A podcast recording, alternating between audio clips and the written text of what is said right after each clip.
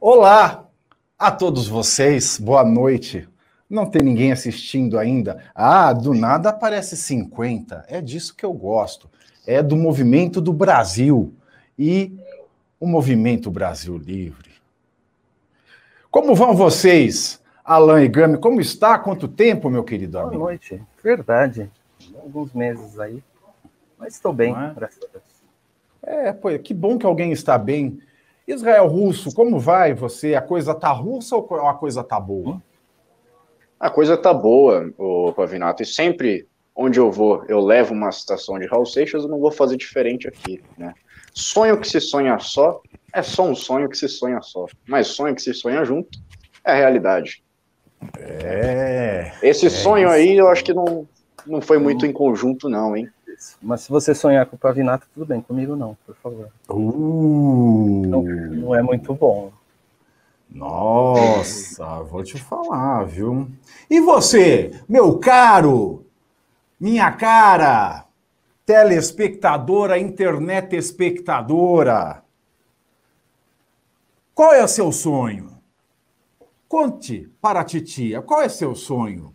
Conte para a titia no seu Pimba, conte para a titia através do PicPay. Sabe qual é o meu sonho agora? Que você contribua durante este programa diário que leva informação de qualidade. Afinal de contas, aqui não tem capacho. Né? Capacho hum. você acha no programa Pingos nos Is. Lá você acha um capachão. Capachão, capachão importado ainda. Capachão de Weston.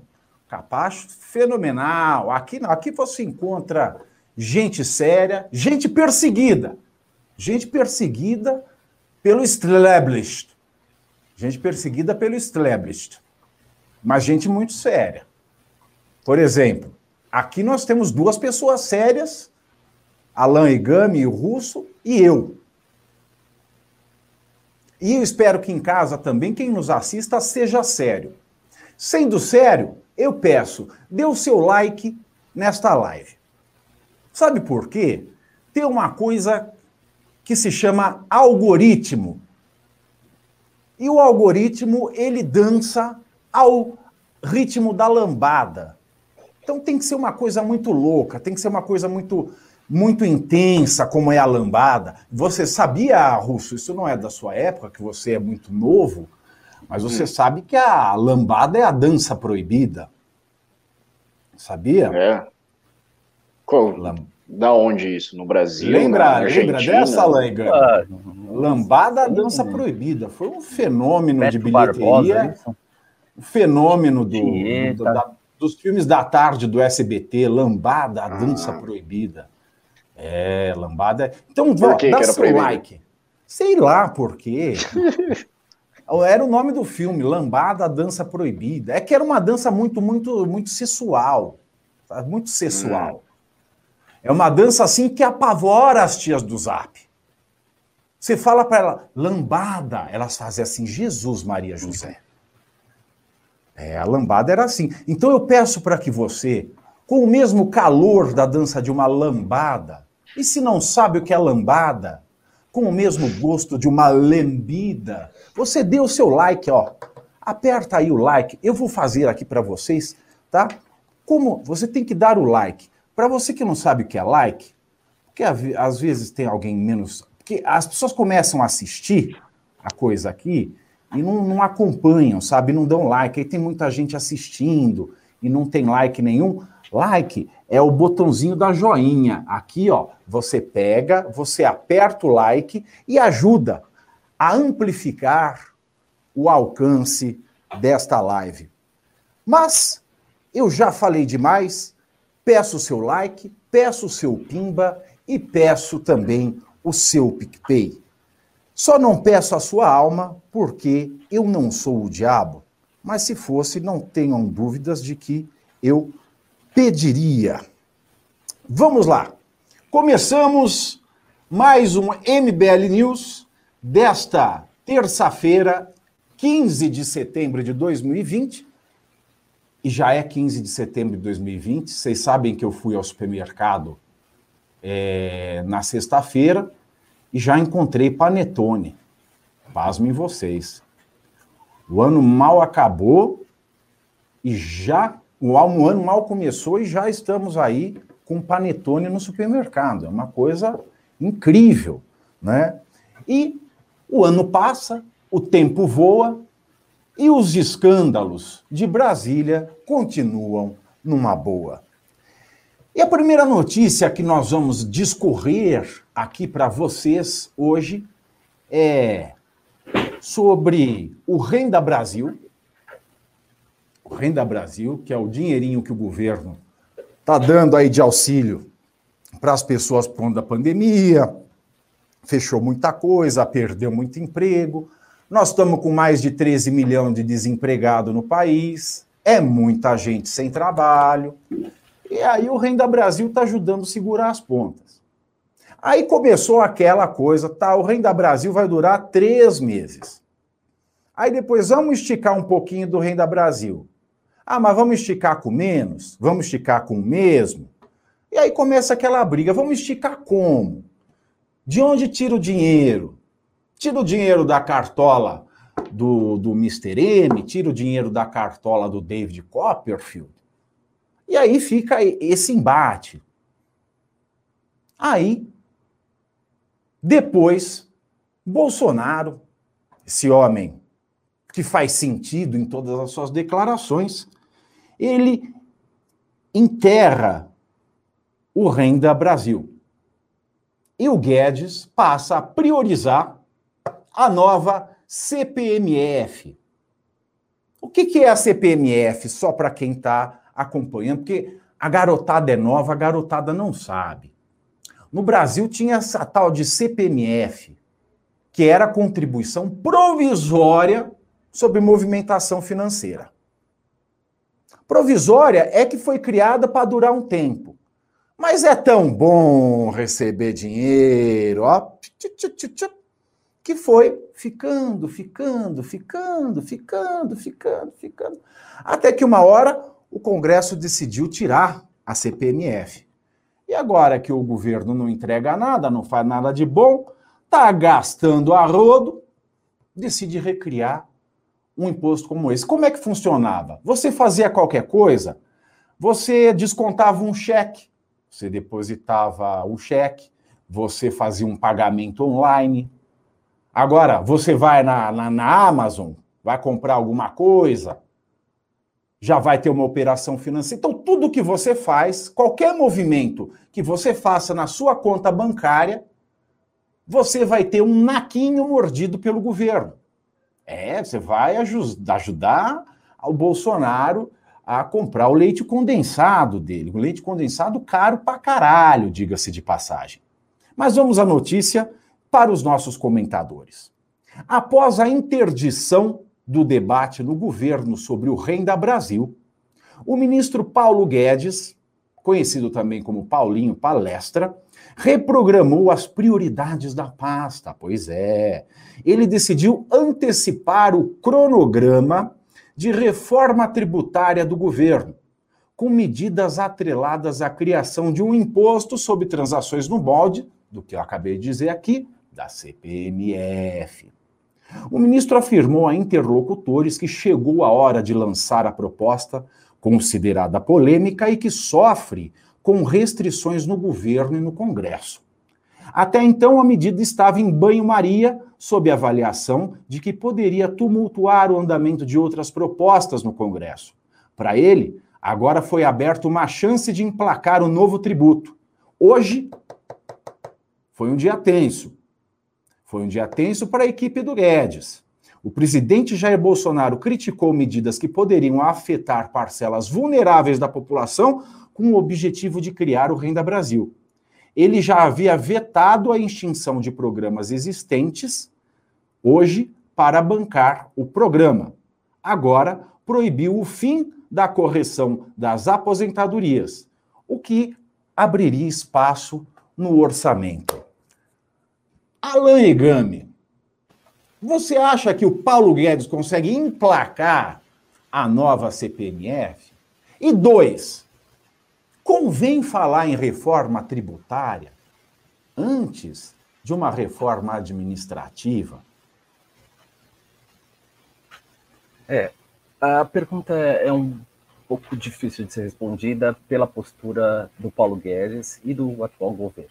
Né? É, não é tão simples seguir a agenda do governo simplesmente porque eles não têm agenda econômica. O debate é, em torno das reformas está sendo pautado por aquilo que o Bolsonaro acha que, que traz mais popularidade, né? o que torna muito difícil você é, fazer o alinhamento de todos os agentes políticos e econômicos para emplacar uma mudança é, que, para os mais velhos, né, como nós, sabe que a reforma tributária é algo que a gente ouve desde pequeno, né? São mini reformas, mas entende que é, nada foi feito até agora, então os governos anteriores também não, não são dignos de qualquer crítica, né? mas uh, o que se propõe no, no, no, governo é fazer uma reforma, né? no sentido político, né? de apresentar é, algo para dizer que foi realizado no seu mandato,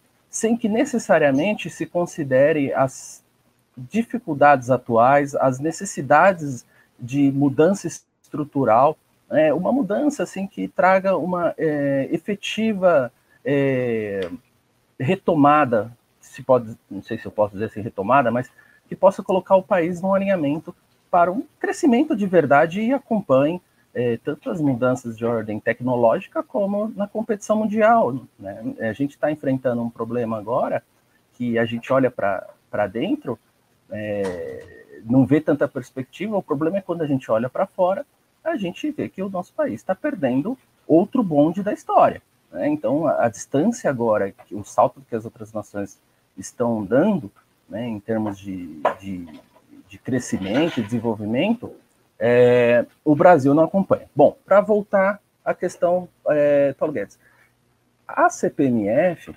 é, ela pode ser discutida, né? ela não pode ser um dogma, ela não pode ser algo que, que impeça o, a discussão pública em relação a uma tributação com uma base ampla, tá? que gere uma arrecadação com efeitos maiores ou menores, a depender do que for proposto. Não é?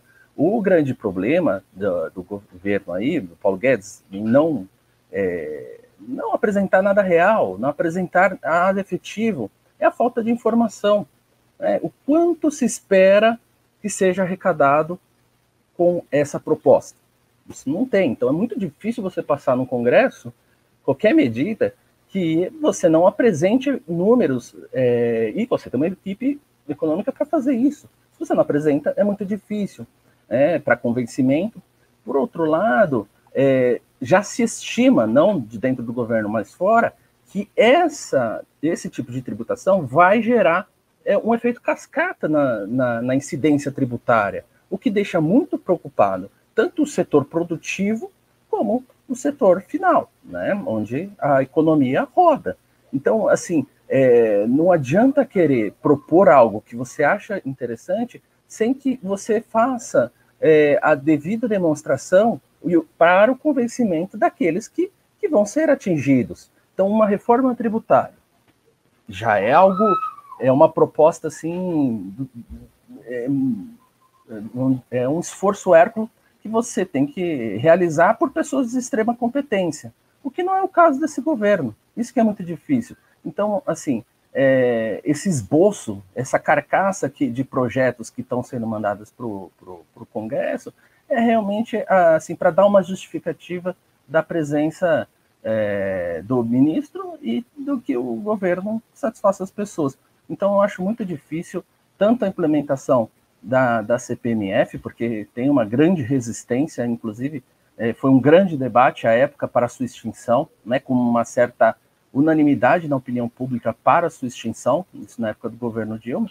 Né, eu acho difícil você superar isso agora, e uma reforma tributária é muito mais difícil, porque são grandes interesses, são grandes questões que vão se é, é, embrenhando que chega a um ponto que o diálogo fica é, paralisado.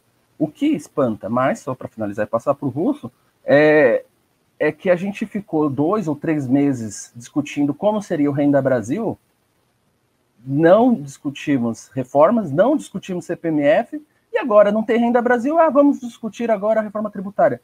O país não funciona assim, o país tem necessidades urgentes, né? o que faz a gente perder é, qualquer é, fé, para dizer o mínimo, né, no, naquilo que eles estão propondo. Né? Não sei se está respondido, mas acho que esse é, é Andar com fé eu vou, que a fé não costuma falhar. Você sabe que falou, você falou que o governo não tem agenda, mas isso é, é, é, é Culpa do Bolsonaro. O, Car, o Carluxo ele levou, ele comprou uma agenda da Hello Kitty, levou lá para o Planalto, e o Bolsonaro não deixou ele usar a agenda. Que piada toda. Israel Russo, reforma tributária ou reforma tributária? É, não, primeiro eu quero falar que eu não entendi esse título direito, porque não, não, vejo como um fim do sonho do Guedes, isso é um fim do sonho do Bolsonaro. Bolsonaro que tinha um sonho com, com Renda Brasil para se perpetuar no poder, para continuar na, na, alto nas pesquisas e se reeleger. Uma coisa que não vai, não vai acontecer por meio do Renda Brasil, pelo menos, né? É, o, eles não sonharam junto esse sonho. A gente viu que a equipe econômica não estava achando muito muito viável isso. Primeiro, eles tentaram tirar o abono salarial para financiar o Renda Brasil, não deu certo, a população não gostou.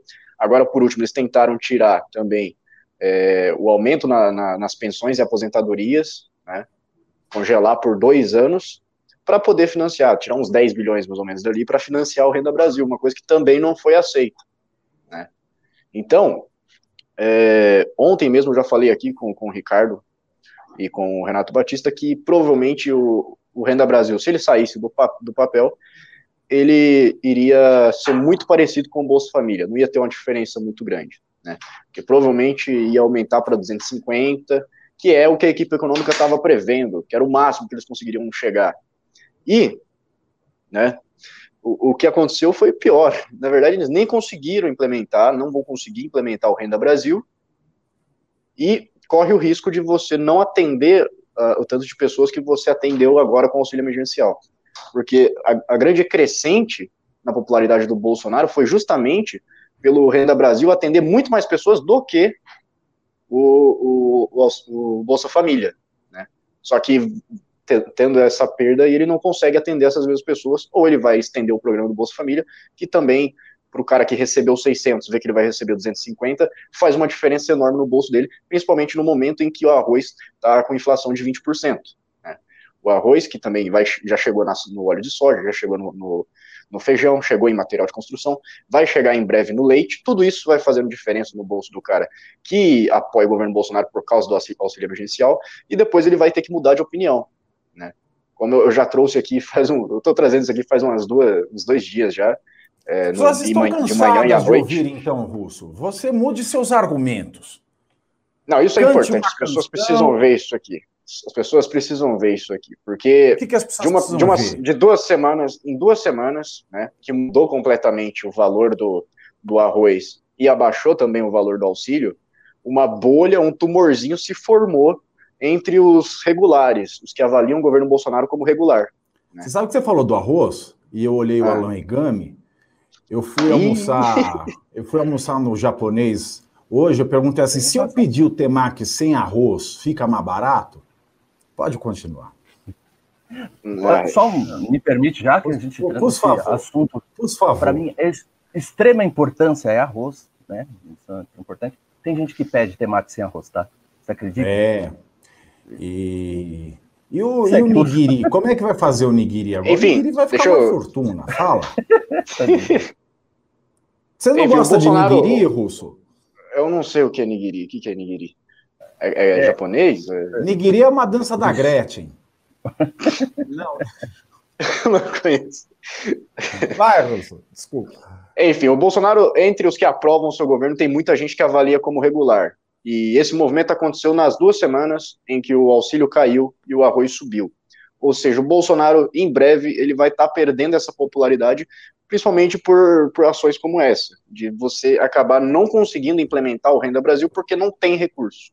Agora, sobre o CPMF, o, o, o Pavinato, o, o, Paulo Guedes ele pode conseguir implementar isso daí, talvez o CPMF seja o sonho do Paulo Guedes e não do Bolsonaro, mas ele vai conseguir implementar na base da mentira, da mentira, porque ele vai na, na da palestrinha dele lá e fala que o, o, CPMF ele vai incidir apenas sobre transações digitais, né?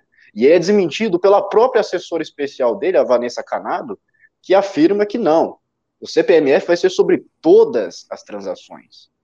Todas as transações. Ou seja, é muito pior do que a gente está imaginando. Isso vai estar tá incluído também na, no, na proposta de reforma tributária. Ou seja, o governo ele sabe que ele precisa arrecadar, né, para ele manter é, programas populistas do Bolsonaro, já que ele não vai conseguir é, fazer o, o Renda Brasil. Todas as transações? To, todas as transações, segundo a Vanessa então, Canal. Você está dizendo que o governo ele quer literalmente foder com o brasileiro? Olha, eu acho que está bem próximo disso, viu?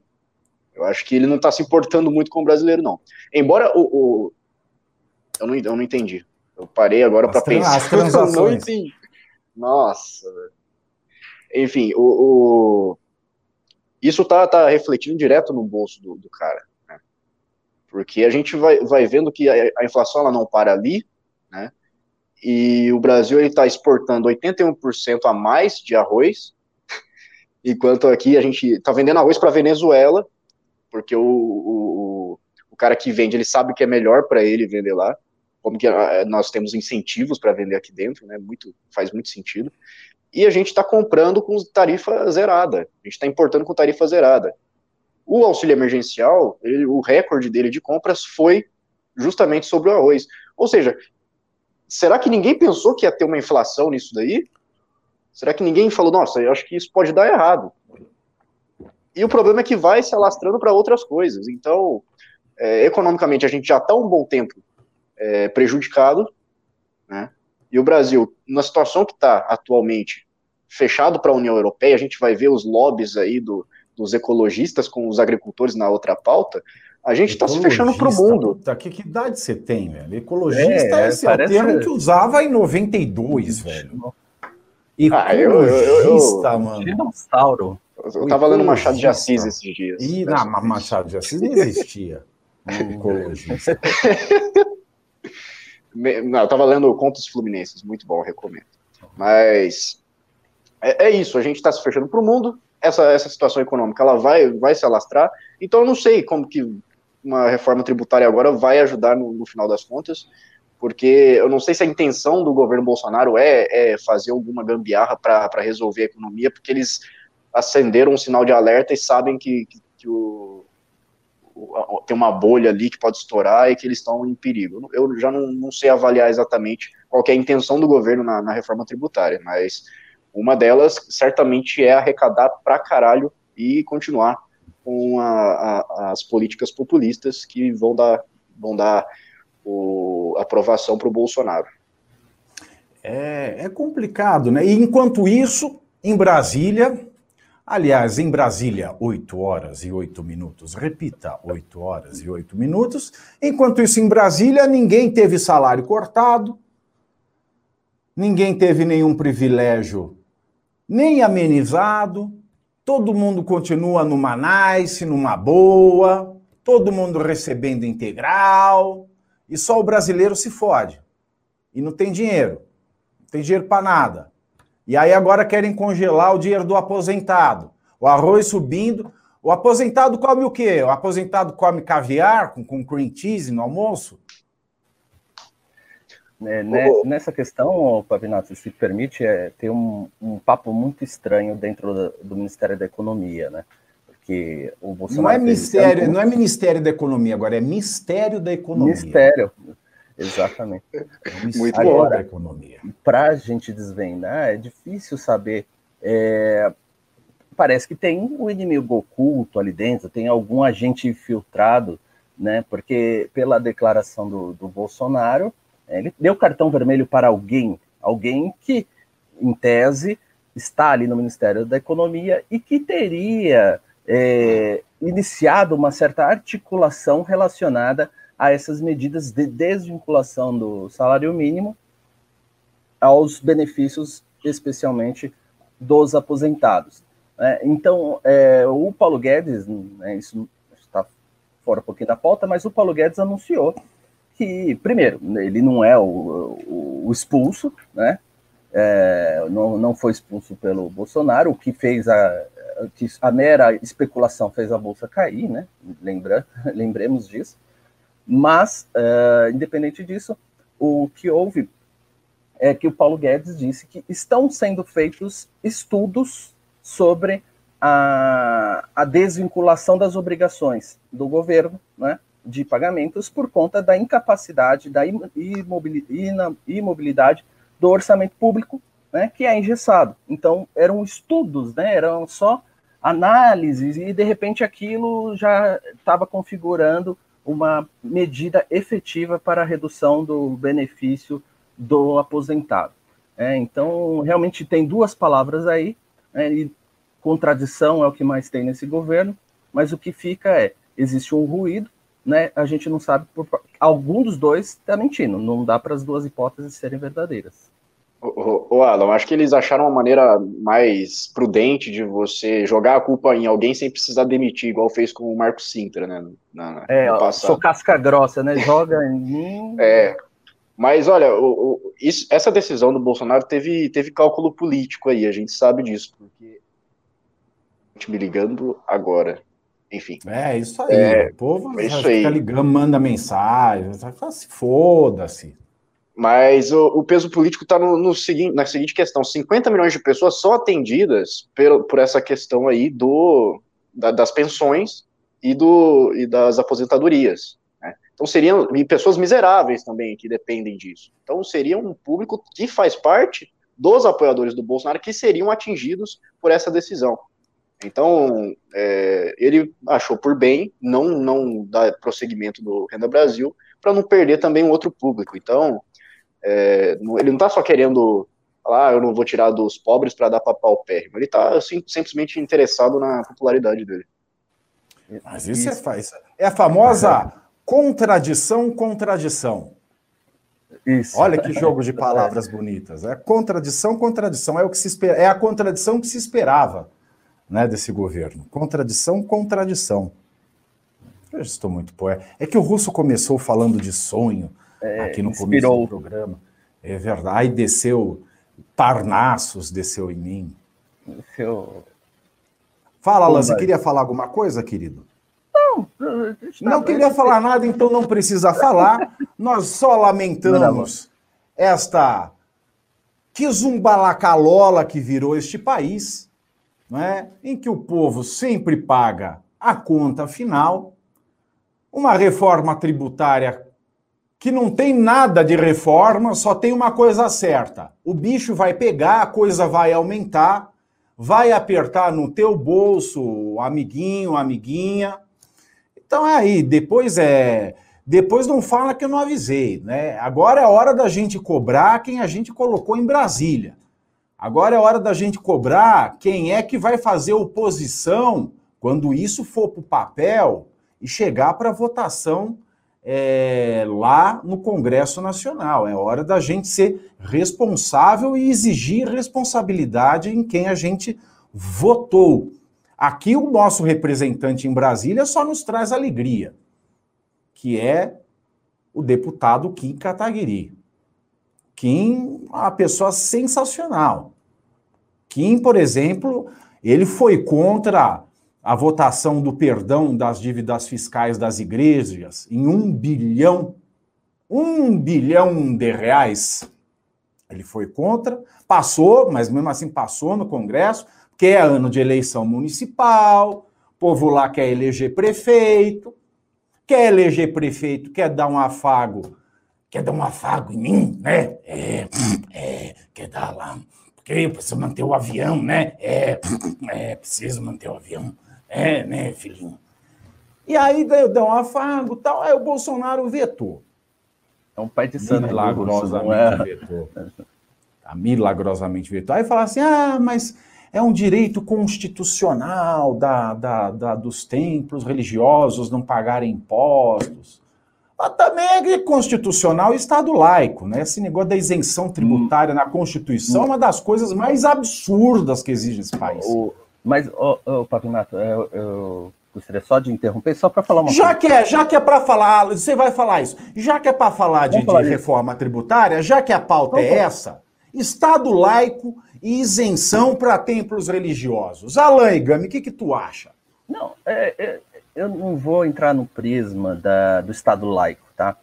É, eu acho complicado, é, eu precisaria definir, delinear é, todo o raciocínio que levou a isso e o que é o conceito jurídico, que você sabe muito melhor do que eu, então eu passaria vergonha perto da sua capacidade de argumentação sobre o assunto. Mas é constitucional, né? É constitucional, está lá, né? né? Está estampado para que se uh, contra que se reforme a Constituição. Agora, o, eu interrompi para, para, para parabenizar a você, porque acho que é a única das pessoas que eu ouvi comentando o assunto que disse perdão das dívidas de igreja, né? que é uma grande diferença quando, ah, enquanto as outras pessoas dizem é a retirada da imunização ou a tributação de templos. Gente, não é tributação de templos. Ninguém está falando disso, não é isso. Isso está na Constituição, como eu disse. Tá? É, eu entendo, eu sou a favor de, da isenção da igreja, né? mas enquanto igreja, quanto doações ou dízimo ou ofertas que sejam feitas para a obra igreja, certo? Agora, o que o, o assunto aqui é negócios, negócios da igreja e remunera, remuneração de pessoas que efetivamente exercem uma profissão. É? Então, o que nós temos aqui é um enquadramento legal, né? ou fraudes que foram descobertas pelo Ministério Público e que estão sendo exigidas agora as, o seu devido pagamento. Então, por exemplo, é, espanta que nesse meio estejam TVs, de religiosos, espanta que estejam rádios. Mas tem, tem, é tem igreja que, que tem TV. É tem igreja que tem TV. Fatura pouco, né? Então, é, é, é esse que é o. É o Só é faltava grande... se falar agora que essas TVs elas têm, elas recebem dinheiro do governo para fazer propaganda. Exatamente. Assim. Hum, é, é o... passada, menina. Você vê que a, a, a, a enxurrada de notícias, ela, elas vão levando o assunto para um caminho que muitas vezes não é o verdadeiro. Então, quando aquele veto ridículo, contraditório, acéfalo, né, de você veta e depois anuncia que, que quer que derrube o veto, é, esquece ele que ele não está defendendo o, o, o, a atividade religiosa, ele está defendendo negócios de grupos dentro da, da igreja. Quer dizer, é, você defende que realmente a igreja seja usada para outros fins e enriquecimento de pessoas, o que para todo religioso, não só os cristãos, seria algo ofensivo, seria algo um abuso à própria fé. Então é disso que se trata e as pessoas que apoiam o bolsonarismo, que são religiosas, que botem a mão na consciência e entendam do que se, é, é, do que se trata o assunto, que é usar a igreja para enriquecer. É isso que tem que ficar claro. Né? Então, quando ele joga essa, essa mensagem, ele está querendo se pôr como defensor da igreja. E ao contrário, ele está se pondo como usurpador, no mínimo, da atividade religiosa e da sua fé, da, você, aquele dinheiro que você contribui no templo, que seja, né, é, de alguma forma, é, usado na obra e não para fins pessoais. Bom, é, é, é, só esse esclarecimento que era, eu acho que é muito importante, que as pessoas estão discutindo sobre imunidade de igreja e não tem nada a ver. Né? E aí o Bolsonaro aproveita, ah, já que ninguém está falando, eu vou falar que é imunidade mesmo, que eu defendo a imunidade, e pronto. Então a desinformação, nesse caso, ela foi assim num nível é, extremamente absurdo. É, o filhinho, o filhinho russo, é, é, é eu vou perguntar para você, é, é, você acha que, que, que que o, o origami ele é contra a obra, o filhinho? Você acha que ele é? é. O, primeiro, Pavinato, eu queria apontar uma, uma contradição que eu estou vendo aqui, que tem 850 pessoas assistindo e só 625 likes. Eu acho que isso não está correto e precisa ser denunciado. Cadê os likes aí? Eu quero, eu quero ver igualado isso aí, tem que estar tá equivalente. Mas, cara, é, eu compro muito um argumento do, do, do Ricardo Almeida na questão da, da, das igrejas, que precisam ter um, um sistema tributário diferenciado pelo fato delas prestarem um serviço social de caridade. Né? Aí você parte do, desse, desse princípio para criar ali uma, um sistema diferenciado. Mas é óbvio que tem as consequências, como você falou é. aí, do usar a igreja para enriquecimento e tudo mais, que, que é o que a gente vê aí dos grandes exemplos que o, a gente tem aí até o, o Valdomiro aí para falar para gente, que é o grande eu, exemplo de quem eu, usou errado isso. Eu acrescento uma coisa nesse argumento, né? Que você quer às falar, vezes a filhinho, questão é. Filhinho, não, você está é... tá falando coisa minha aqui, filhinho. Tá falando... Não, não, aí eu vou eu defender. Tava, eu comprei um avião, eu comprei um avião, deixa eu contar. Eu comprei um avião, olha, filhinho, filhinho que tá, tá, tá assistindo aqui, não sai dessa live sem deixar oferta, não, viu, filhinho?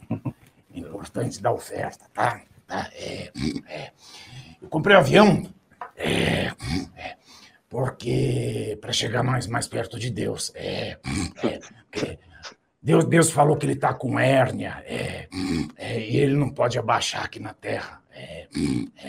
E aí eu vou para lá para ficar perto e, e, ouvir a palavra, e trazer a palavra. É. Não, é, mas nesse assunto, o, o, Russo, acho que outra coisa que não dizem, não, é um argumento forte a questão da caridade, da assistência social, só que existe como imunidade tributária também, você pode pensar na ingerência do Estado na atividade religiosa, aí que a gente entra na questão do Estado laico, né? Uma vez que a tributação, a gente, até como liberal né, de origem, de, de pensamento, de, de liberdade, a tributação ela pode ser um meio também de restrição de determinada atividade. Né? Por exemplo, se eu começar a impor é, ônus excessivos à atividade religiosa por meio de tributação, é possível sim, e sofrer uma, uma, uma perseguição religiosa por, usando é, esse instrumento. Né? A gente vê no Brasil, isso seria muito difícil. Mas em países que você tem minorias religiosas, sim, seria possível você restringir por meio de tributação, ou seja, através do Estado, atividade desses religiosos. Então, essa imunidade serve como proteção, sim, a determinadas é, profissões de fé, vamos dizer assim.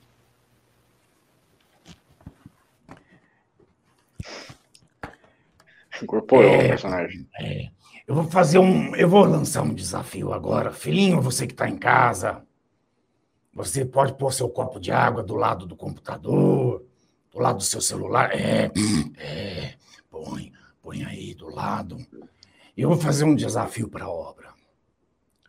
Filhinho, desafio você é, é, a dar sua opinião nesse assunto. É, é, é, é manda um pimba para a gente. Porque o pimba é oferta, filhinho. Com pimba você vai estar tá ajudando com a obra do liberalismo, filhinho. Então vai. E se você não, não der o pimba, filhinho, é, é, é, o pastor vai, vai, vai orar ao contrário para você. É, é, igual o disquinho da Xuxa, em vez de, de, tocar pela frente, eu vou rezar pelo contrário. É, é, é isso aí. Então manda seu pimba, manda. É, é. É isso, é isso aí, gente. Só, é só 10%, aí. né? É isso aí, querido. Nós estamos aqui. Um é seriedade, aqui?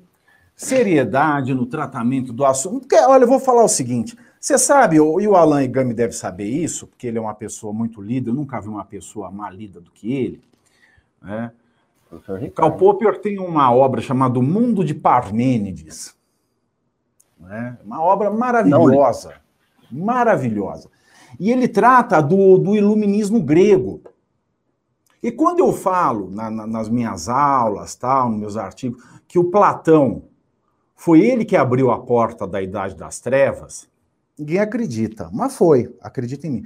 Antes tinha no, da, da, de Platão, daquele do pensamento da verdade única de Platão, a gente tem a questão da, do iluminismo grego.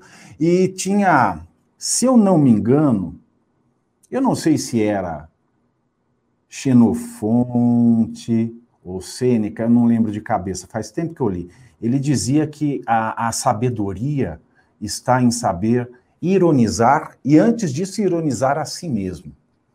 Então, eu sempre seria uma pessoa fazendo bobagens no meio de assunto sério, porque eu sou um iluminista, mas um iluminista grego, não a la francesa. Tá certo? Então, vamos para o próximo assunto. Você que, que tem aí, aí a sua é crítica, você tem que. Oi? É isso aí, iluminismo francês é uma bosta, como tudo que é vem da, da França. É isso aí, querido. Escarbu, Mas esse, esse, esse, pensamento aí, ô Pavinato, tem alguma coisa meio semelhante no, no Heidegger também. Acho que num sentido um pouco diferente, mas bem parecido. É. E o, o, Popper influencia também o, o Hayek depois. Né? É, sim, claro. Porque eles são, eles são contemporâneos, né? Só que o, o, o Popper, ele era judeu vivendo na Áustria, então It was not a safe place to be. Ah, você está tá pressupondo que é. só porque ele tinha umas ideias parecidas ali, ele era nazista? Não, não era, é que ele virou. Ele só virou reitor lá da universidade de, de. De onde? Qual que era a universidade que ele virou reitor? Era Munique? Ah.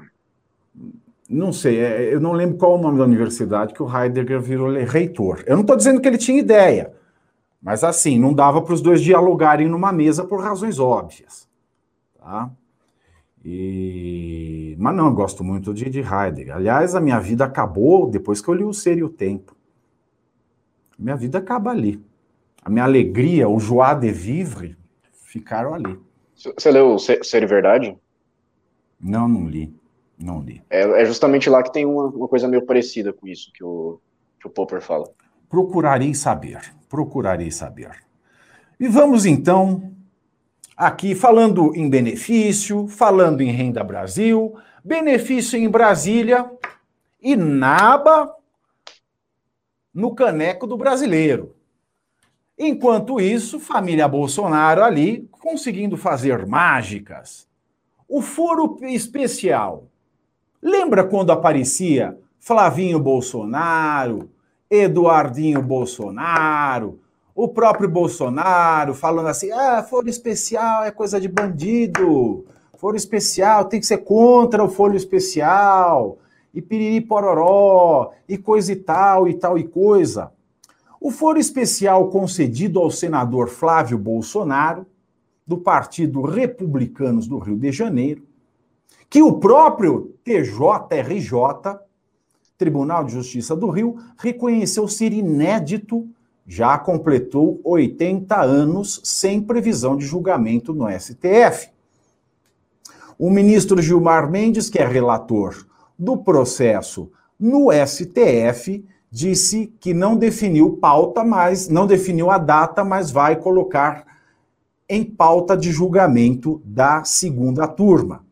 Enquanto isso, a defesa do senador trabalha para convencer integrantes da corte a rever a jurisprudência de restrição do foro e o presidente Jair Bolsonaro mantém relação próxima e sem brigas com os ministros da turma. Reservadamente, uma ala do tribunal demonstra simpatia à tese que pode beneficiar Flávio e lembra que o tribunal até já tomou decisão parecida com o pedido do parlamentar. Alain Egami, vamos explicar para os nossos simpáticos é, para nossa simpaticíssima audiência. E nossa simpaticíssima audiência, por favor, mande seu PIN, essa é uma explicação importante. Saiba agora, através de Alan Egami, o que é fórum privilegiado. Entendeu? Não é que eles foram privilegiados, é diferente.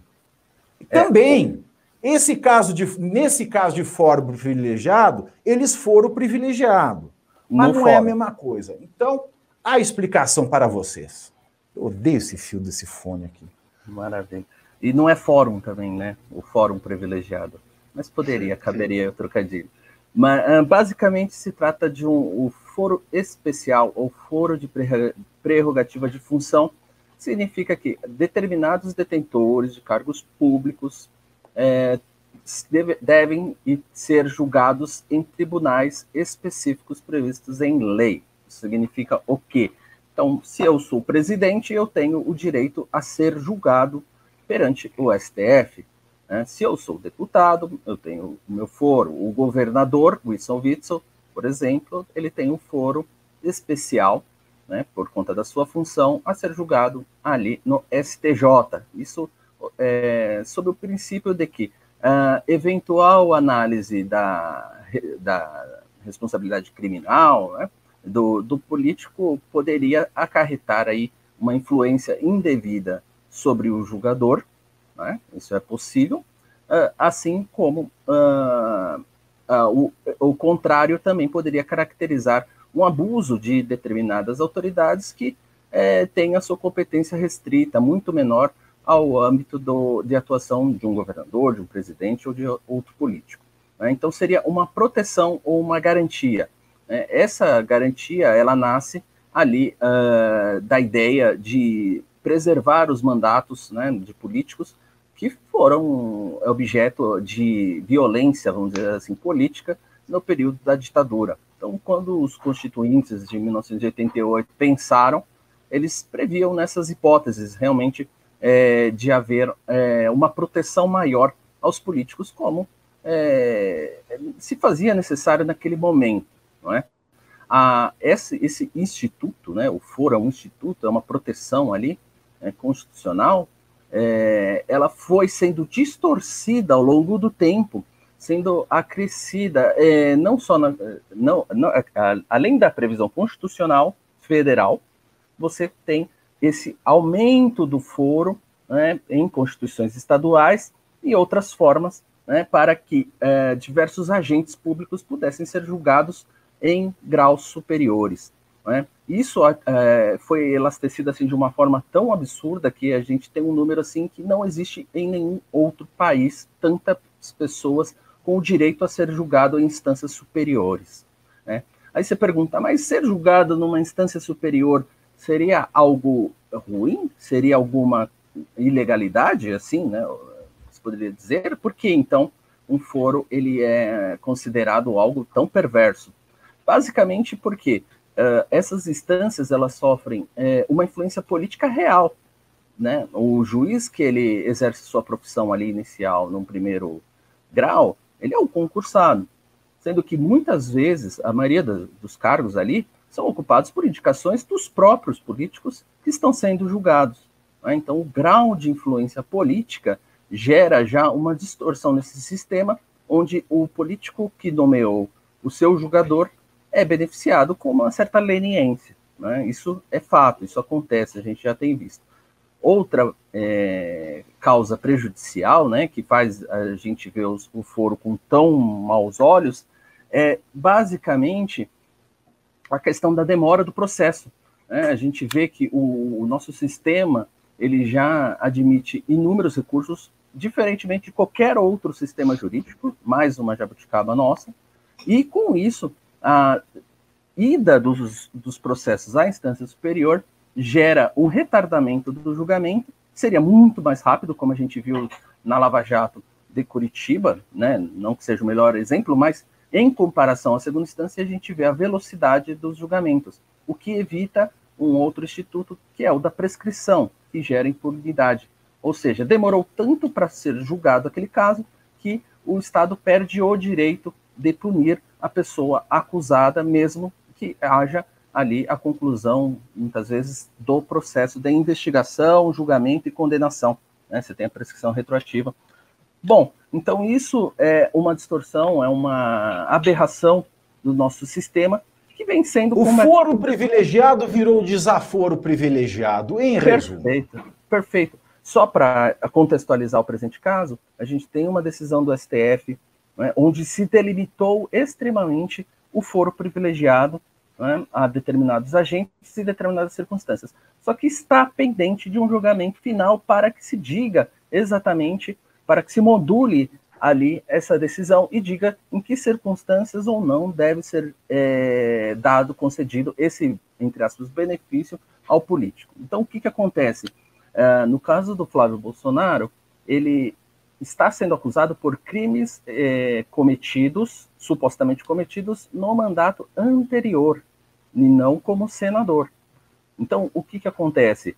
É, pe, por, é, pela jurisprudência recente do STF, o STF considerou que essa escadinha, né, essa movimentação do processo, você tem foro, depois você perde o foro quando sai do, do cargo, né, é, não é possível, né? Você só tem o foro enquanto está no cargo. E se você voltar ao cargo ou, é, ou conseguir uma nova posição, você não volta a ter o direito ao foro. E aí é que mora o problema. A maior instituição é, jurídica, né, o judicial do, do, do país, simplesmente tem as suas jurisprudências de ocasião. Né? Uma questão dessa, que já foi decidida, debatida por muito tempo no STF, não poderia demorar tanto na mão de um ministro ao ponto que beneficiasse o acusado com a demora. A própria, o próprio não julgamento já é um benefício para Flávio Bolsonaro, porque isso pode implicar na configuração de uma prescrição. Então, a demora também tem que pesar uma suspeita, no sentido de haver uh, uma, uma, certa benemerência, uma, um favorecimento, né, não no sentido estrito, mas dessa figura por parte daquele que tem que julgá-lo, que no caso é Gilmar Mendes. Então, o fato de Gilmar segurar demais esse processo, é, que já tem uma decisão formada anteriormente, né, que não dá para ficar dando uma a cada ano, né, já é uma, um, já levanta essa é, suspeita, né, por parte da população que sempre é, vê aí os políticos saindo ilesos de, de suas acusações. Né? Então, você vê que é, realmente o Instituto cada vez mais favorece ao, ao acusado é, de uma forma não republicana, digamos assim. Né? É, acho que era isso. Ô, Alan, você falou que não tem como o STF mudar um acusado, um acusado é cuzão? Perdão. É, não, não, não, não. Você falou que não tem como mudar entendimento é. a, cada, a cada um ano no STF? Sim, é, é no sentido. Eu acho que tem sim. Tem, não deveria. Aqui. Isso, não deveria, né? Mas juridicamente é assim: é, você cria o STF por uma função específica, né? Ou quando você pensa um sistema jurídico, você fala assim: eu tenho que ter uma corte aqui que diga o que é definitivo, né? E o definitivo tem que perdurar conforme se consolida uma jurisprudência. E apenas se os fatos mudarem né, e trazer, é, é, possam trazer nova luz àquela interpretação, é, você coloca a jurisprudência em discussão. Né? Os fatos não mudaram, os fatos são os mesmos. Sabe? Dizer, uma nova interpretação assim, é uma insatisfação e que gera estabilidade. O, o tribunal que era para garantir o um entendimento é, permanente, um, uma segurança jurídica, faz exatamente o oposto, que é a insegurança jurídica. Sabe, sabe o que eles precisam, o que, que o Brasil precisa para perdurar uma jurisprudência, para perdurar o, as normas? Deontologia kantiana. Falta isso aqui para o Brasil. Hum, é. Agora você tem que falar isso para a é, pessoa que está assistindo. Cara... Você tem que explicar mais rápido. Ah, mas chato, é, aí é chato é, é chato. É chato. Mas é, era para ser interno, né? Mas é, é basicamente que você tem uma, uma ética que também parte da, da, da própria legitimidade do Estado. Não, tá, né? tá muito complicado para a pessoa. É, tá. Kant, querido, você tem que pensar assim: Kant não é programa do Silvio Santos. Ponto um. Kant foi um filósofo. Tá? Foi um filósofo. Filósofo alemão. Tá? De Königsberg.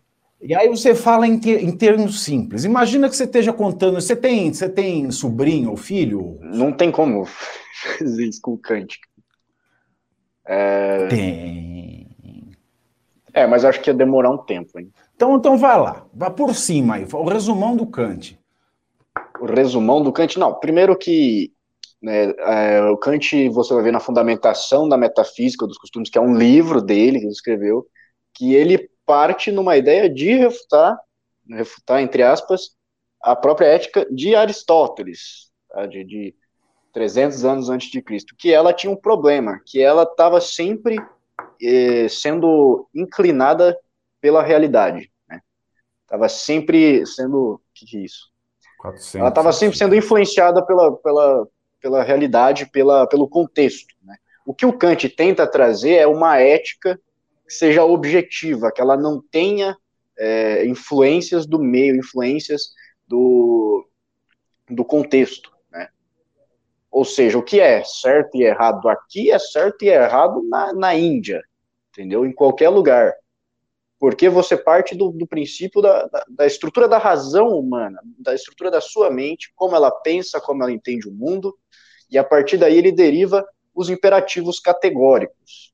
Tá? Os imperativos categóricos que são normas que você deve seguir para estar tá dentro de, da, da lei moral. Tá? o imperativo categórico basicamente é age de tal modo que a sua, sua a máxima de atuação possa ser tomada como uma lei universal. Ou seja, você agir de uma maneira que aquilo que te motivou a agir pode, possa ser tomado como uma regra em qualquer lugar do mundo, em qualquer situação, em qualquer contexto de espaço e tempo. Hum, então a igreja do, do, do bispo pode ser um, considerada uma igreja kantiana. Não. É, universal. Nossa. universal. Ô, ô Russo, imagina Kant Não, mas eu, eu... despertando no Brasil. Você acha que essa máxima se sustenta? Não, é aquilo, né? Você, você, é. você estuda ética kantiana, você estuda deontologia, você fala, esse cara é um gênio, mas aí você vai para a prática do jurista, do direito, você fala, é, não tem como se aplicar isso aqui. Não tem como você seguir. seguir e no Brasil, né? Imagina. No Brasil. Esperar todo mundo seguir essa Mas, o, o, o, o, Pavinato, eu fiquei surpreso. Aqui não se seguem máximas, aqui só se segue a massa. E vocês que fazem parte dessa massa, que passa nos projetos do futuro, é duro tanto ter que caminhar e dar muito mais OCPMF do que receber, que é o Auxílio Brasil, Reina Brasil. E ter que demonstrar sua coragem, à margem do que possa aparecer, e ver que toda essa engrenagem já sente a ferrugem de comer. E o, oh. vida de gado, povo marcado, povo feliz. Aqui, aqui pegou, na, pegou no meu calcanhar aqui, o Draxis 32 falando que imperativo categórico é cópia da Bíblia. Primeiro que o, a regra de ouro da Bíblia é cópia do Zaratustra. Já vamos começar por aí. Não, Segundo que, que é contingente. hum. É, e segundo que o da Bíblia é contingente, o, da, o kantiano é necessário. Nossa, Mas o, o, o, povo não quer o Pavinato, Pavinato, ah, quer escândalo. O povo quer escândalo. Não, eu, quero, eu quero ir agora para o seguinte. Eu quero ir Vai lá, vamos lá, Russo. Eu fiquei surpreso que o Bolsonaro, né, ele tenha chamado o santuário, o STF de santuário da justiça por causa que ele tinha rabo preso.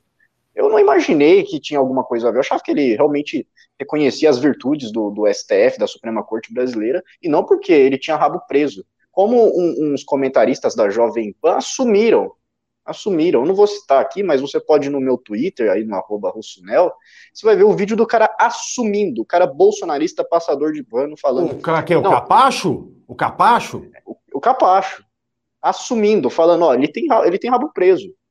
Ele tem rabo preso, tem que esconder as coisas dele, tem problemas com a família, mas vocês falavam que não tinha que negociar com a Câmara, não tinha que conversar com a Câmara, agora está tá conversando.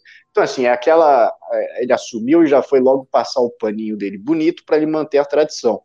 Mas todo mundo já viu isso. O que o, o, que o Alan disse aqui faz muito sentido. Ele tá. O, o, o Flávio Bolsonaro ele sabe que aquilo. É, ele tem problemas com aquilo, com, com a investigação, e ele tenta postergar, ele tenta adiar isso o máximo possível máximo possível, em todas as instâncias possíveis, ele vai tentar adiar, porque aí já vem o STF, tem um julgamento sobre isso, pode mudar o entendimento, né? Não acredito que, que, o STF vá fazer essa mudança na prerrogativa do foro agora, né?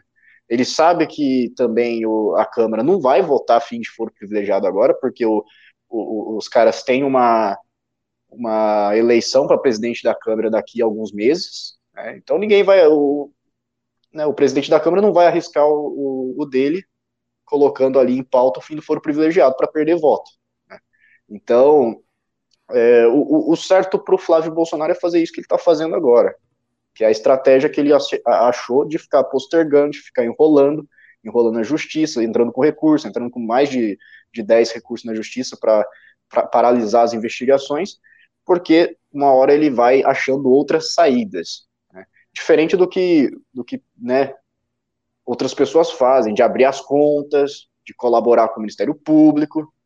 É, isso não acontece no, no governo que, é, outrora, na campanha de 2018, dizia que, era, que eram os únicos que defendiam o fim do foro privilegiado. É, É, querido, a coisa não tá fácil, não. E uma coisa eu concordo com, com o Bolsonaro nisso tudo, é que, de fato, o STF é um santuário.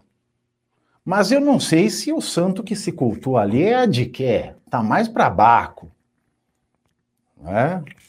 Tá mais para Baco do que para? De quê, quem não sabe, é a justiça na tradição grega. Tá? E Baco, todo mundo conhece aqui, porque eu sei que vocês são de frequentar bacanal. Que eu sei, não mintam pra tia. E. Tenho lá, bela acaba com a camiseta, essas coisas aqui. E, queridos, falando, e tá, tá muito fraco de pimba isso aqui, eu não quero falar mais nada. Falando em justiça, né?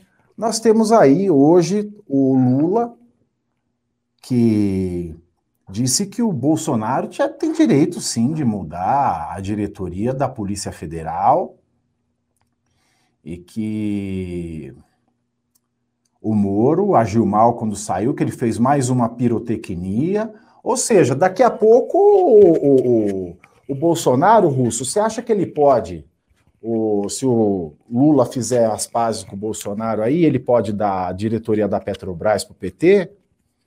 Não, eu acho que o Bolsonaro pode, o Lula pode ser visto o Bolsonaro em 2022, né? Acho é que, que a plataforma não é, não, é, não é muito né? difícil. Hã? A plataforma é igual, modus operandi, tudo. É muito parecido, né? A própria história deles de chegada ao poder e a, e a, a derrocada política ali é, é, muito parecida. É, o, o Bolsonaro não tem, não tem o mesmo, a mesma estrutura sindicalista do, do, do, Lula, né? Eu acho que é o principal diferencial, porque o Lula foi muito esperto nessa questão aí. Cara soube construir uma estrutura ali com vários sindicatos que formava uma, uma base de apoio. O Bolsonaro já não, não foi tão esperto. O Bolsonaro ele tenta ser um Lula 2.0 ali sem ter é, a economia da China bombando, sem ter a economia brasileira voando aí, porque está tendo boom de commodity. Né? Ele acha que vai conseguir, achou que ia conseguir, não deu certo, como a gente já falou aí.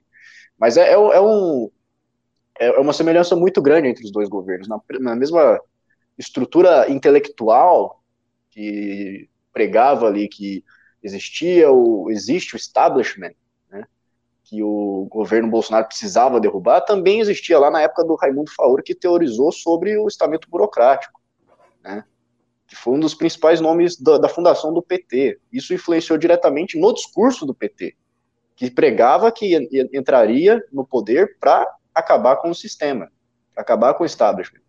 E ele se torna o próprio establishment, se torna o próprio Eduardo Establishment. Né? E depois o Bolsonaro acontece a mesma coisa. A mesma coisa. Ele se rende depois. O Bolsonaro é um pouco diferente, né? Porque o Bolsonaro já era 28 anos parte do sistema, né? Mas o, o discurso era muito parecido. Então, quando chega no poder, ele, eles desvirtuam, fazem o que fizeram, e agora eles acabam se defendendo. Mas pro, pro Lula, isso não, não sei se é muito bom, não, cara, dele ficar querendo bater no, no Moro a todo custo, até falando que Bolsonaro pode trocar diretoria da PF. Porque o Bolsonaro, se você deixar, ele vai trocar todo mundo da PF. Ele já fez lá 16 páginas do Diário Oficial trocando gente de superintendência. E não é muito, muito, muito inteligente você dar esse poder para o Bolsonaro. É, politicamente, acho que acho que está falando isso mais para jogar ao vento mesmo, mas politicamente não é uma boa estratégia. É, porque a PF, no final do dia, a, a central da PF serve mesmo para investigar inimigo de quem está na presidência. Isso é fato. É fato. Fato. Sim, a PF ela é uma arma do Estado. E tanto os governos do PT quanto o Bolsonaro estão fazendo o, o uso da mesma natureza disso. Em vez de, em vez de estar tá preocupado em, com a fronteira, com o tráfico de droga, porque se o Brasil tem PCC, tem esse monte de facção aí dominando o Estado inteiro, se a gente tem narco-Estado que nem o Rio de Janeiro, é porque a PF não está fazendo bem o trabalho. Hum, será, Agora. que, será que tem uns caras da, ligados ali ao PCC? Já vi umas fotos aí que eu já falei, eita. Não, eu desconheço, eu desconheço absolutamente. Mas você falou é, do Raimundo Eu não vou nem falar aqui. Hum. Você falou do Raimundo Faoro, Russo, e eu quero passar a bola aqui para o Agame, para a gente passar para os Pimbas, que vê uma miséria de Pimba. É, não dá para pagar nem o Uber que eu venho para cá, para o MBL. E você sabe que você falou do Raimundo Faoro, e eu lembrei que eu tenho um coração dividido entre a esperança e a razão. Alan Egami, Raimundo Faoro ou Raimundo Fagner? É, Para mim é o, o Faoro mesmo. Apesar da, da política, da história política dele, acho que ele deixou uma das grandes obras para entender o, um dos problemas brasileiros. Né? É, assim, a gente não pode confundir e entender que aquilo é Brasil. É uma parte que explica os problemas do Brasil, né? assim como é a mesma crítica que eu faço a, a, a, ao Homem Cordial do Sérgio Buarque de Holanda, né? que ele capta ali uma característica. Mas é importantíssimo do ponto de vista histórico é, pelo menos visitar a obra dele, uh, o Opus Magnum, né, que é a... Os Donos do Poder. A, os Donos do Poder, que ali realmente ele introduz a história portuguesa, os problemas né, ali da corte que foram simplesmente importados aqui para o Brasil e demonstra toda essa corrupção, né, no sentido de, de espiritual aí que, que traz ao povo brasileiro.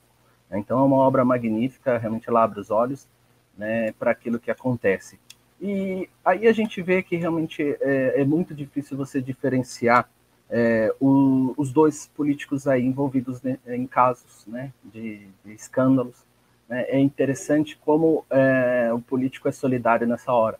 Né? Ele quebra o pau, ele se tiver que atacar bomba, se tiver que ameaçar, ele vai para cima agora. Quando é acusação de corrupção, acusação de algum escândalo, é, eles são extremamente é, complacentes, são compreensivos e realmente se unem é, para atacar ali o seu acusador. Né? Embora atacar é diferente de criticar. Né? Moro ali merece as suas críticas, né? inclusive é, talvez a forma como ele realmente saiu do ministério não tenha sido a melhor, porque ele não pensou nas repercussões políticas, né? que políticas assim a instabilidade que ele criou, a onda de expectativas que as pessoas tinham em relação àquilo que ele teria para denunciar, é, carregando o fato com, com um certo, uma certa apreensão popular, o que não é o melhor, a melhor forma quando você tem que tratar de um assunto tão sério que é a acusação de ingerência numa polícia federal. Né? Agora, é, dito isso, é muito diferente de você é, falar que é, o acusado é inocente porque o acusador teria praticado um ato de pirotecnia. Né? É muito diferente. E é essa falta de objetividade na, que favorece é, esses políticos. Né? Então, a, a, discussão sempre gira em torno de questões menores e que, no final, você olha e não enxerga a resposta para o que é a, a, a acusação em si. Né? Então você vê, o próprio Bolsonaro ele ataca na pessoa do Moro, ele ataca de diversas formas, mas o fato não tem resposta, não tem explicação. Né? E, e, você vê ah, nessa semelhança como o Lula se solidarizando é, pratica a mesma, a mesma ação. Né? Você tem o Lula, ele tinha ah, nos seus ministérios pessoas envolvidas com a Odebrecht, ele tinha relação direta com a Odebrecht, ele recebeu favores, né? isso está claro, com a Odebrecht, o filho tinha negócio com o Debrecht, mas era só uma questão ali circunstancial, né? Não tinha nada a ver. Tem focinho de porco, tem rabo de porco, tem orelha de porco, mas é o quê? Né? Assim como. O Marquês de Rabicó. É, esse é do outro lado, né? É o Bernardo Kister. Ah, errou. Não, é. Agora, o, o próprio Bolsonaro, no caso, você vê ali, é, ele ameaçando, dizendo que tem uma BIM paralela, ele diz que quer realmente é, é, proteger os seus, ele diz tudo. Né? Mas na hora de explicar o fato, ele vai se dirigir para outros problemas. Então você vê como eles são semelhantes. Ambos falam sobre é, o outro, eles acusam o outro de estar praticando uma injustiça, que é um esporte nacional, né? acusar o acusador, e no fim não explicar o que tem que ser explicado até agora. O fato é que já passados quase seis, sete meses da, da, da, da, saída do Sérgio Moro, o que a gente viu foi uma ingerência indevida e que é, a cada dia avança né, como um órgão aparelhado, praticando atos de, dos interesses da, do presidente, ao contrário dos atos uh, da sua função, que seria a função republicana, né, e que não espanta que o Lula assine embaixo essa ingerência. Né? Então é, é, isso, né? o Brasil vive de discussões etéreas e, no final, ao cabo, os políticos continuam lá e a gente aqui se lascando. E agora nós vamos para a leitura dos pimbinhas dessa miséria de, de, contribuições que nós recebemos hoje. É uma miséria, mas como dizia minha avó, pouco com Deus é muito e muito sem Deus é nada. Ou, como diria nosso amigo, Filhinho, deixa oferta, porque é, é, é pouco com Deus é, é, muito, e muito sem Deus é nada. É, é, é. Vamos começar aqui então a leitura e você, enquanto nós vamos ler os, nos Pimbas, se quiser mandar a sua contribuição, sua crítica, seu xingamento, pedir para que eu dance um trecho de lambada ou para que eu fale obscenidades ou para que eu mande um beijo para você, é só aproveitar estes momentos finais. Maurício Elias mandou 10 conto e falou abrindo os trabalhos. Pavinato, e esse processo ridículo do Ciro contra o Holiday? Tem chance de vingar? Que processo é esse? É, não viu, Pavi? Eu não. Nossa, isso é maravilhoso. É, primeiro tem um protesto, tá? Mas conta aí, conta, conta curtinho. Não, não, não, eu vou fazer um protesto. Tá, não, nosso pauteiro aqui, o Guto Zacarias, com todo o seu racismo, sua discriminação, aqui deixou fora a questão do envolvendo Ciro Holiday. É um absurdo. Eu, como defensor, tá? Eu vou tratar do assunto. O Ciro Gomes processou o Fernando Holliday acusando de racismo. Ele acusou o Holliday de racismo por ter se chamado, é, sido chamado de é, coronel. Ele é um, ah. né, de, foi, é, coronel, e, e o termo em si teria aí uma conotação racista, porque os coronéis seriam típicos do nosso Nordeste. Então, ele foi é, Olha, o, o, Guto já respondeu aqui já a sua crítica ah. a ele, viu? Ah. Já mandou resposta aqui. Ele está querendo se justificar, né?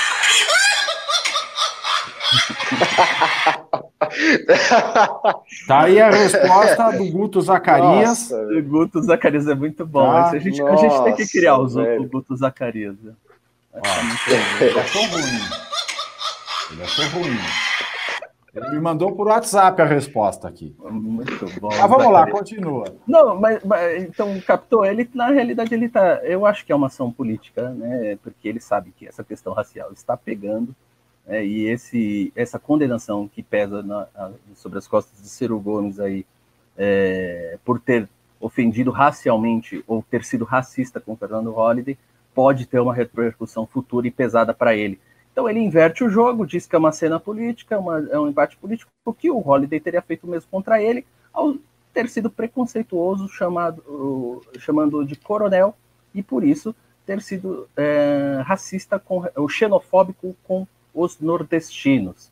Então, é assim, juridicamente, a gente vai ter que avaliar, teria que ver a peça, ler os argumentos é. jurídicos, mas que me parece muito sem pé nem cabeça, mas uma forçação acho, de barra. Sinceramente, olha, eu acho, de fato, não tem nada de coronel aquela família. O cara, ele sai na rua, bate nos outros, xinga a imprensa. O irmão dele pega trator, voa em cima de igreja. Que coronel? Pelo amor de Deus. Pelo amor de Deus. Então, quer, então quer dizer que existe racismo reverso, invertido? É. Não, inventou. É, esse é o triplo carpado.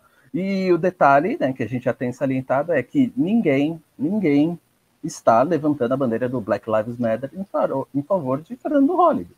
Né? Quer dizer, ele está sendo assediado juridicamente por conta da agressão sofrida né, por, ter, por ser negro e ninguém da pauta levanta uh, a voz contra esses atos. Né? É muito legal lutar pelo racismo na, nos Estados Unidos, enquanto o racismo aqui em São Paulo corre solto. Hashtag hipocrisia que chama. Vamos ao próximo Pimba. Gabriel Ferreira mandou cinco reais. Justiça por Mariana Ferrer. Quem é Mariana Ferrer? Sabe o caso russo? Eu sei, mas. Hum, Eu já falei pra Não sei, cara. É o caso da menina é, que é, de abuso sexual praticado por um empresário e ah. teria sido uh, é, obrigada a usar ali substâncias e que deixaram ela incapacitada e foi eu tô, abusada. Eu estou por dentro das coisas, né? Eu estou em época de, de, fechamento de livro, então a é. última coisa que eu acompanho. Eu, é, o cara foi absolvido, é. apesar das provas, viu, Pavinato? Agora, é, eu vou me, me abster, assim, covardemente, mas eu realmente não sei os detalhes, tá? Mas eu sei que é, é uma verdade. pauta importante. A menina está sofrendo demais, tá? tá? Leandro Coller mandou cinco reais. Pedir temaki sem arroz é que nem pedir gole de Yakult. Desculpa, eu discordo. Fernanda Schmidt mandou cinco reais e não falou nada. Melhor dos pimbas. Ricardo Dantas, mais cinco reais. A suspensão do corte de fornecimento de energia por inadimplência foi prorrogada até o dia 15 de setembro. Acabou hoje, pessoal. É, tá mais uma. Utilitária. Tá. A, Informação a publicidade. utilitária. Não, mas é tem o, o efeito político, viu, Pavi, que o Russo falou. Né? Isso ah. pesa né, na avaliação do governo quando a coisa começar a apertar para o pessoal que é o menos favorecido, que depende dessas isenções. É isso aí, gente. É... Chegou o meu lanchinho aqui. Olha, o que, que você lanchinho. pediu? É hora do lanchinho, que hora mais Eu não sei, é uma surpresa aqui, ó. Ah, você pede lanche, é bisnaga na Maria. Surpresa, aliás, bisnaguinha, o bolinho na Maria era de fato uma surpresa, né? Você comia, comia, o recheio não chegava nunca. Sapo ao sapão mandou 4 dólares e 99 centavos, 529 reais. O povo não para de me mandar mensagem. Eu acompanho a pauta por aqui, aí não dá, gente. Não dá. Tô aqui, gente. Pelo amor de Deus. Tô ficando louca já. Estamos no caminho do furacão Sally no Alabama.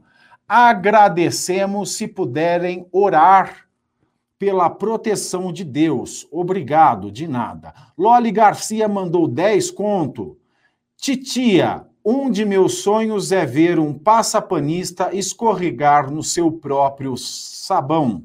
Eu não sei se no sabão, mas no quiabo eu sei que escorregam. Pri Pompeu mandou 6 dólares e 99 canadenses e disse: bolsonarista, pôr a mão na consciência. Essa foi boa, de fato. Draxis32 mandou 10 conto. Alguém passa uma maquiagem no PAV e faça um programa mais humor, por favor. Farei uma hora dessas, Draxis. Farei, farei, farei. Matheus Bueno mandou cinquinho. Instituições sem fins lucrativos não podem ter lucro. Todo o dinheiro arrecadado tem que ser gasto a isenção era sobre o lucro líquido da igreja. Como isso? Eu não entendi nada. Draxis 32 mandou mais cinco conto. O Alain depois tenta convencer o Pavinato que o Platão não tem tanta culpa assim. Platão andou te mandando WhatsApp, Alain? É, é o meu parceiro, Platão. Nossa, que cabelo lindo, Russo. Eu quero ter cabelos é, sedosos. Tá assim. Sedosos, assim. É. Depois eu vou aí passar a mão nesse cabelo sedoso. Viu? O Platão te mandou WhatsApp aí? Mandou, trocamos uma ideia aqui, mas eu cheguei à conclusão que eu não tenho envergadura intelectual para convencer. convencer hum, bobagem, bobagem. A hora, a hora que sentar para conversar mesmo, você vai ver que eu não li mais do que o Menino do Dedo Verde e o Escaravelho do Diabo. Oh, Tiago Cardoso. Tiago Cardoso, eu prefiro o menino do dedo grosso. Tiago Cardoso mandou 20 reais, pimbinha para comprar sushi de pirarucu. Já estragou um livro infantil agora. nunca mais vou conseguir ver, nunca mais. Soraya Mergulhão mandou cinquinho para o Pavinato explicando como explicar Kant para o russo. É, pois é, querida, eu sou pedagogo, né, nas horas vagas. E é isso, com essa miséria, com essa escassez de recurso, com essa ameaça de novos impostos, nós vamos encerrando aqui o MBL News. Alan Egami, quer dizer suas palavras finais antes de você morrer? Tá mudo. É. Não, só boa noite, porque eu vou falar antes, porque depois não dá para falar mesmo. Então... É, faz muito bem. E você, Russo, vai descansar em paz? Eu vou, eu vou, não, não vou. Não vou descansar em paz, porque eu não posso descansar em paz sabendo que o meu governo ele paga três vezes mais por insumo de cloroquina com o estoque que eles, que eles fizeram para 18 anos. É por isso que tem que ter CPMF, é por isso que tem que ter é, mais arrecadação, porque o governo é imbecil. Não, não tem gestão nenhuma lá dentro, os caras pagam três vezes mais e nem questionam. Nem questionam. Não, manda aí, vamos fazer cloroquina, esse remédio que funciona 100%, já tem comprovação científica. Então, eu não tenho como ficar muito em paz com isso, né? Mas eu, eu vou ficar em paz porque eu tô com, com da meu... NASA, da NASA, da NASA. É. Nazaré Tedesco. Você vai ter que testar a cloroquina na vida que encontrar em Vênus. Mas eu vou. É bem legal, viu, Russo? Para não ficar por baixo, o povo brasileiro é interessante, né? Estava saindo a notícia aí esses dias que o cloroquina está sendo vendida nos vagões de trem do Rio de Janeiro a 10 reais. Então, se você quiser adquirir, é, procure um ambulante Meu mais Deus próximo no vagão de trem, por favor. Mas eu, eu tô é. com meu lanchinho aqui, ô, ô, ô, Pavinato, então eu vou, hum. eu vou ficar em paz sim, porque quando eu como eu, eu, eu esqueço do, dos problemas e, e só penso no, no, meu estômago. E me sigam nas redes sociais.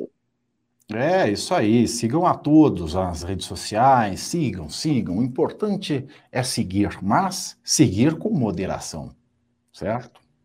Então, boa noite para você, Russo, boa noite, Egami.